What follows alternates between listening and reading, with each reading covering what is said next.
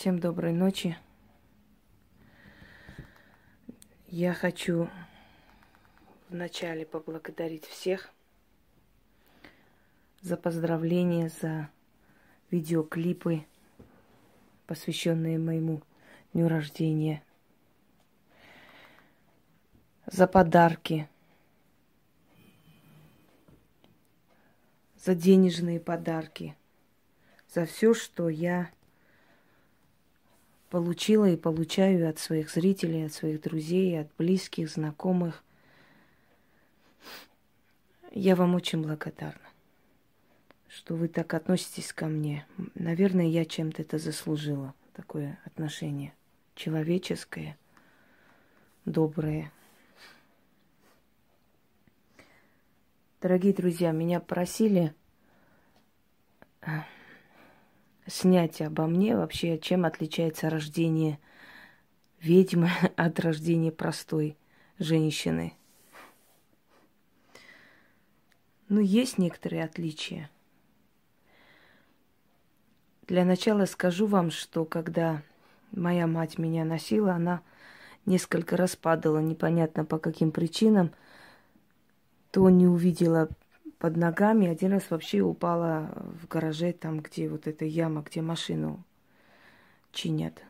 Вот она упала животом прямо туда. Но я осталась жива. Некая сила пытается нас выжить, пытается всеми силами помешать нашему рождению. А после всеми силами пытается нас уже в зрелом возрасте изничтожить. Но ни в том, ни в этом случае ничего не получается. Я родилась четвёртого февраля тысяча девятьсот восемьдесят первого года в четыре ночи. Родилась я в Грузии. Рядом с нами и вообще наше село – это, это старинное место. Рядом проходит Транскавказская магистраль, вот эта общая магистраль по Кавказу. Место такое центральное. Час езды от Тбилиси. У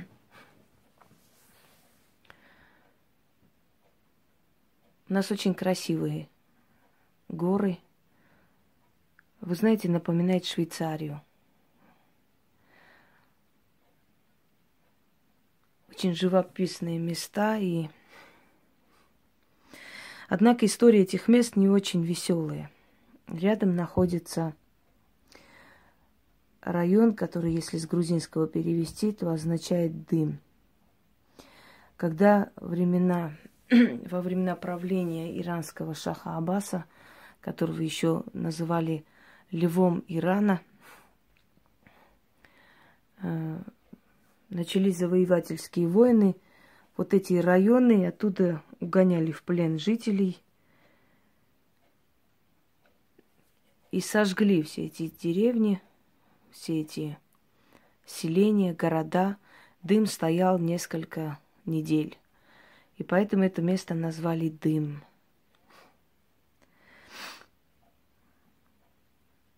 Рядом с нами находится чуть подалеку крепость царицы Тамары.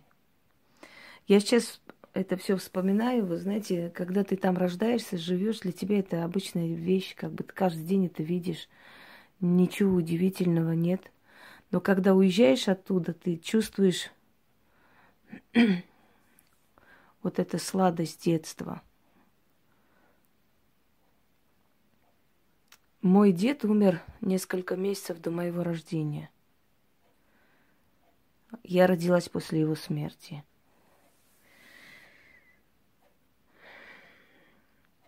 У меня очень сильная была связь с ним, и я часто вижу его во сне. Я вообще со своими предками, у меня очень сильная связь, очень живая связь. Постоянные сны, постоянные то, знаете, то сон, то явь приходят. Особенно приходят тяжелые минуты жизни. У нас огромный каменный дом, двухэтажный. Я сейчас вам рассказываю и представляю наш балкон, который смотрит прямо в горы. Наш огород даже не назвать, сад. Этот сад просто такой, знаете, очень длинный, идущий вниз, к горам, к скалам, вплоть до речки. Вот там заканчивается наш сад. Очень много различных деревьев. Их посадили мой дед и брат моей бабушки, Аршак. В сталинские времена он был э, заведующим магазина, и за недостачу его отправляли, то есть отправили в каторгу, в Иркутск. Ему дали пятнадцать лет. Но он вернулся чуть пораньше, через семь лет вернулся, когда Сталин помер. Вернулся он больной, контуженный, весь такой нервный человек со сломленной судьбой. Но он был очень хороший садовод, он отлично понимал в этих сортах яблок и прочее, прочее. Правда, его потомки, к сожалению, себя повели недостойно потом, но это ладно, это другая история.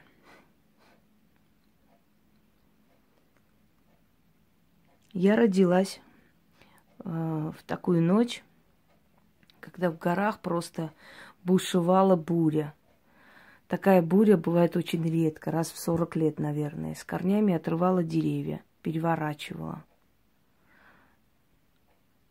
Вот до такой степени сильный ветер. Эти дни называют, то есть ночи, ну вот так, такие ночи называют «Ночь черной госпожи». Я не понимала, что это больше грузины так называют.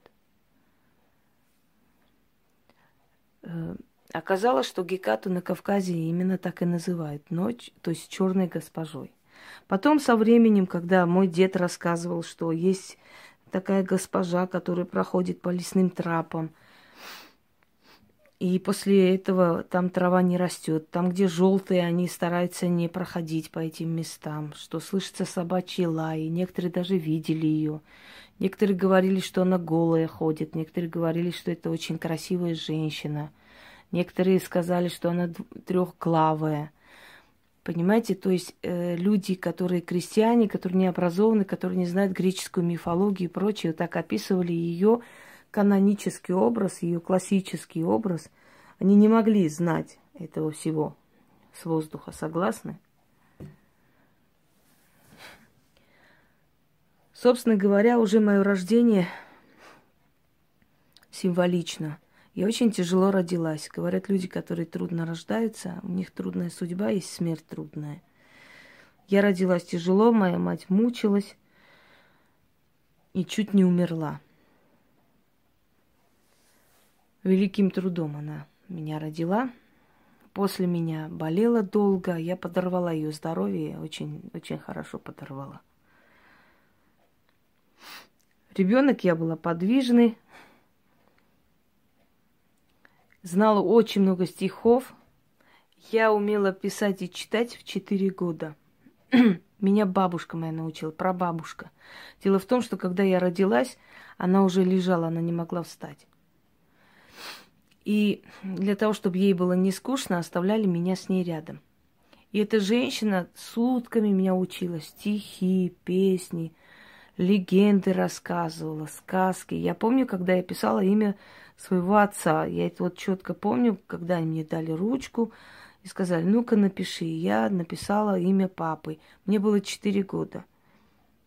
Когда меня э, уже как бы хотели определить в школу, мама моя была зауч, то там сказали, давай сразу ее на третий класс, потому что она это все уже проходила. Но поскольку они не хотели, чтобы дети надо мной смеялись, меня как бы оставили как есть. Я вместе со всеми пошла в школу. Я помню, у меня бант был больше головы.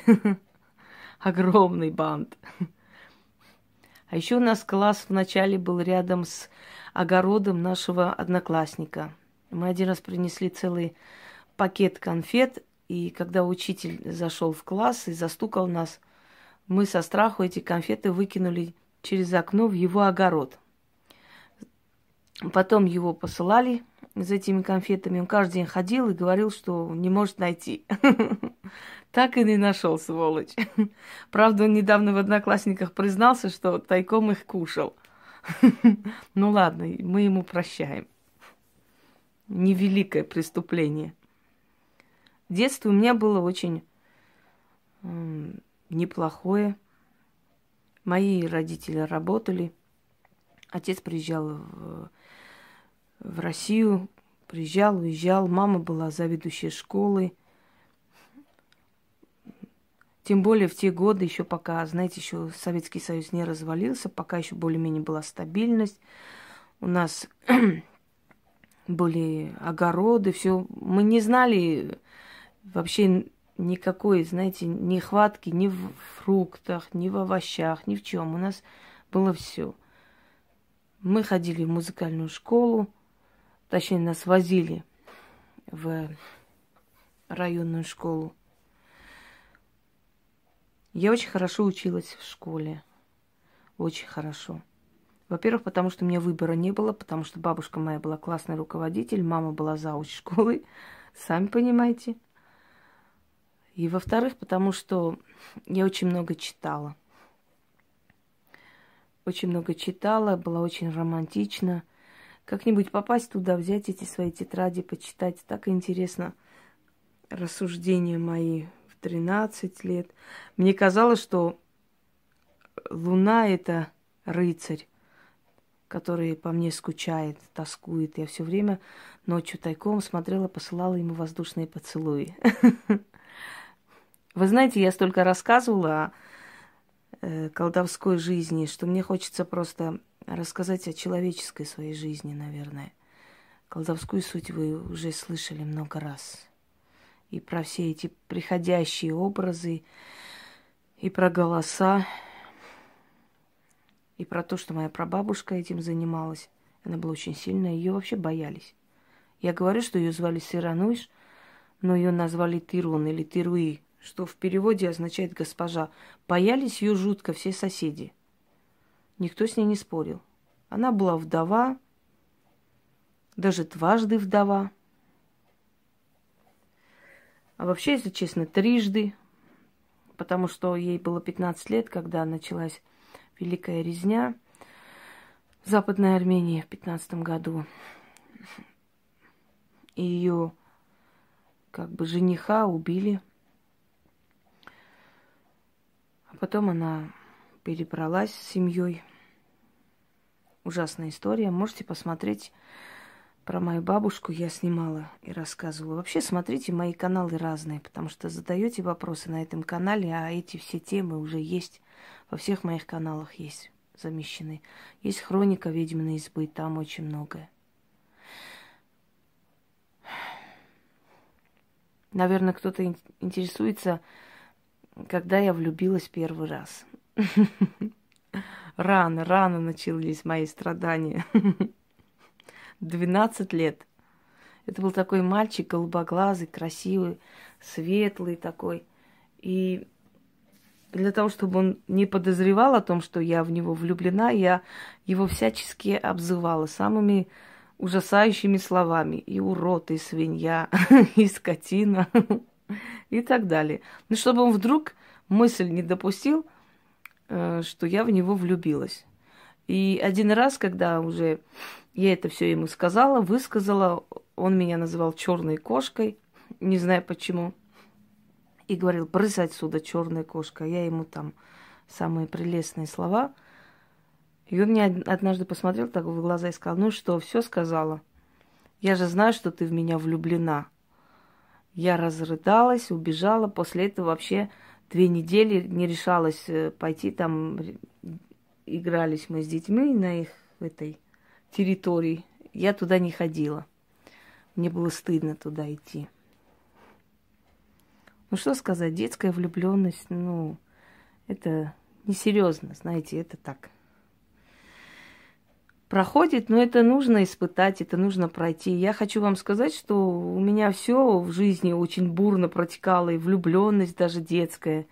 Потому что я помню, что я заходила домой, я его видела.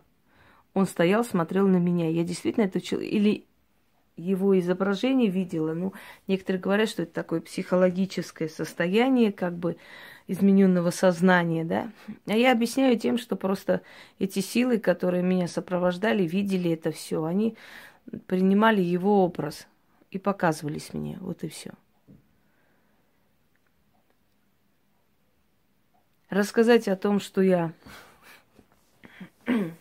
увидела, что я видела, что я проходила. Много чего. На самом деле, с самого детства я была странный ребенок, и в школе в том числе. И много чего говорила. Одно время говорила, что я разговариваю с мертвыми, они крутили у виска. А, а на самом деле мне приходили эти звуки, мне приходили какие-то слова, шептались мне. И я решила, что это мертвые души почему-то. Потому что мне никто не объяснял, бабушка моя уже почила. Все остальное с, к папиным, папиной матери, как предстать с этими вопросами, было лишнее, потому что она отшивала. Она этой чернухи боялась, она только могла начитать что-то с глаз и так далее, так далее. Больше она не хотела, она не хотела связываться. И вообще из-за того, что не хотела, может, свою свекровь вспоминать такую, не знаю.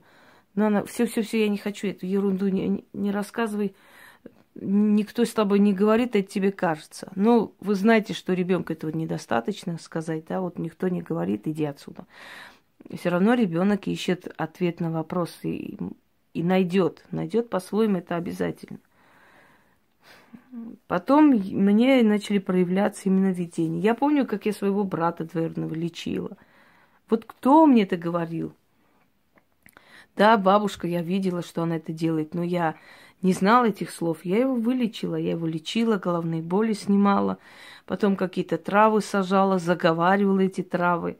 Но это по-детски смотрелось, но, но, но вот, знаете, уже постепенно к этому шло все. Сбывалось то, что я говорила, иногда и нехорошее сбывалось. Я помню, когда началась Грузино-Абхазская война, очень многие теряли детей. Я некоторым из них говорила женщинам, что, что там с сыном, у кого, как. И начали приходить, узнавать. Пришла потом моя учительница, которой я сказала про ее брата на уроке. Как убили, кто убил, где, каким образом, имена назвала. У нее все из рук высыпало, упало. Она пришла потом к нам домой узнавать подробнее. Это все идет с детства. Это идет с раннего детства, и никуда от этого не денешься.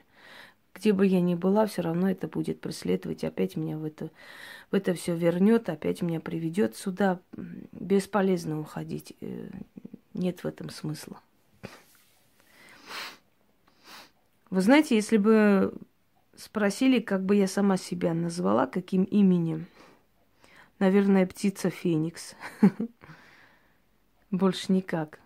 Это единственное, что приходит мне на ум. Когда-то я и в Одноклассниках так себя назвала. Это действительно так, Феникс.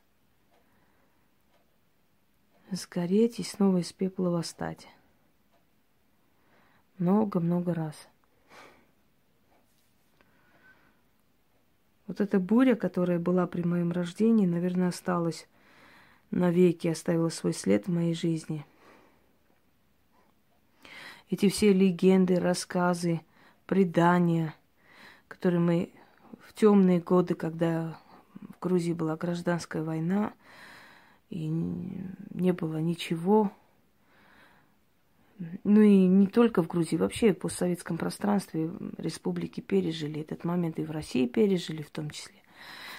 И вот ни света, ничего, и мы сидели вокруг лампы, и вот бабушка нас рассказывала о темном царстве, о том, о сём. Вдалеке у нас поезд ехал, железнодорожные пути. И она говорила, что вот там, в, в этих черных горах, закрыта царевна, ее не отпускают, семь братьев-великанов. А там, где вот эти железнодорожные пути, Там находится некая такая, ну как бы такой домик маленький для дежурного. И там горел свет. И мы все время на балконе сидя смотрели и думали, что вот именно это тот замок, оттуда идет свет. И нам она как бы дает сигнал, чтобы мы ее освободили. Игры в индейцев, эти вигвамы, когда яблоко привязываем друг к другу и приносили как добычу. Вы знаете, друзья мои, что я хочу сказать? Я бы очень многое отдала, чтобы вернуться туда. Хотя бы на пять минут. Потому что это самый невинный период, это самый, это самый лучший период нашей жизни, который может быть. Когда мы еще не знаем человеческую подлость, когда мы еще не знаем всю мерзость этого мира, мы еще не зрелые, наивные, глупые, мы еще верим в принцев, в королевичей, в царевичей. Но это такое счастье, когда мир вокруг добрый, сказочный, счастливый, легендарный. И тебе кажется, что ты только добро будешь творить, ты будешь делать самое лучшее в этой жизни, ты будешь такая, ты будешь это, то. Очень сильно нас меняет жизнь, очень сильно. Она нас меняет.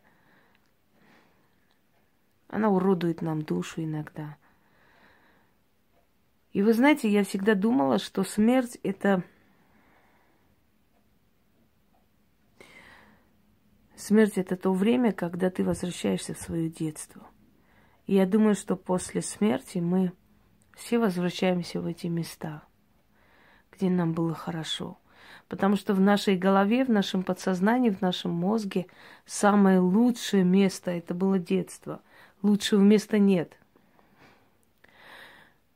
И после смерти мы, наверное, возвращаемся в эти места, там селимся и там живем. Мне так хочется думать, и мне так кажется. Потому что я уверена, что духи моих предков, например, живут в нашем доме, который осиротевший там стоит, никого нет.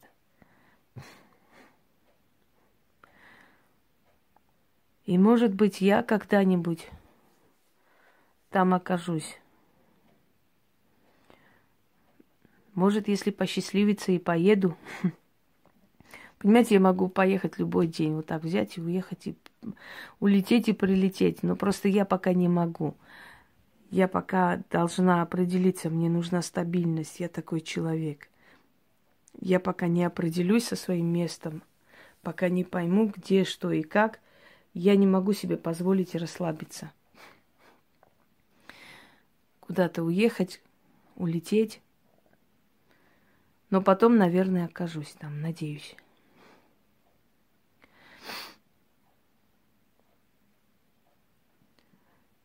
Я... Я даже не представляю, что, будучи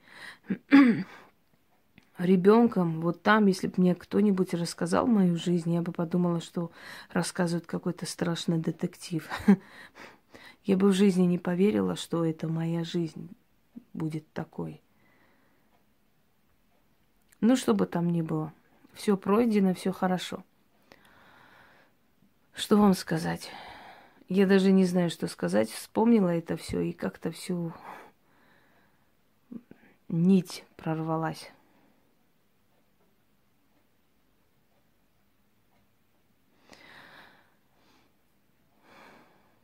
Мне тридцать восемь лет, но иногда мне кажется, что мне восемьсот лет. Но если взять, скажем, стереть букву три и написать один, то получается, что мне восемнадцать с копейками. С маленьким хвостиком. И не надо мне говорить, что с хвостищем. Да. Спасибо всем за поздравления. Спасибо Вселенной, что у меня есть то, что есть. У меня есть очень многое. У меня есть я сама. И это очень немало в этой жизни.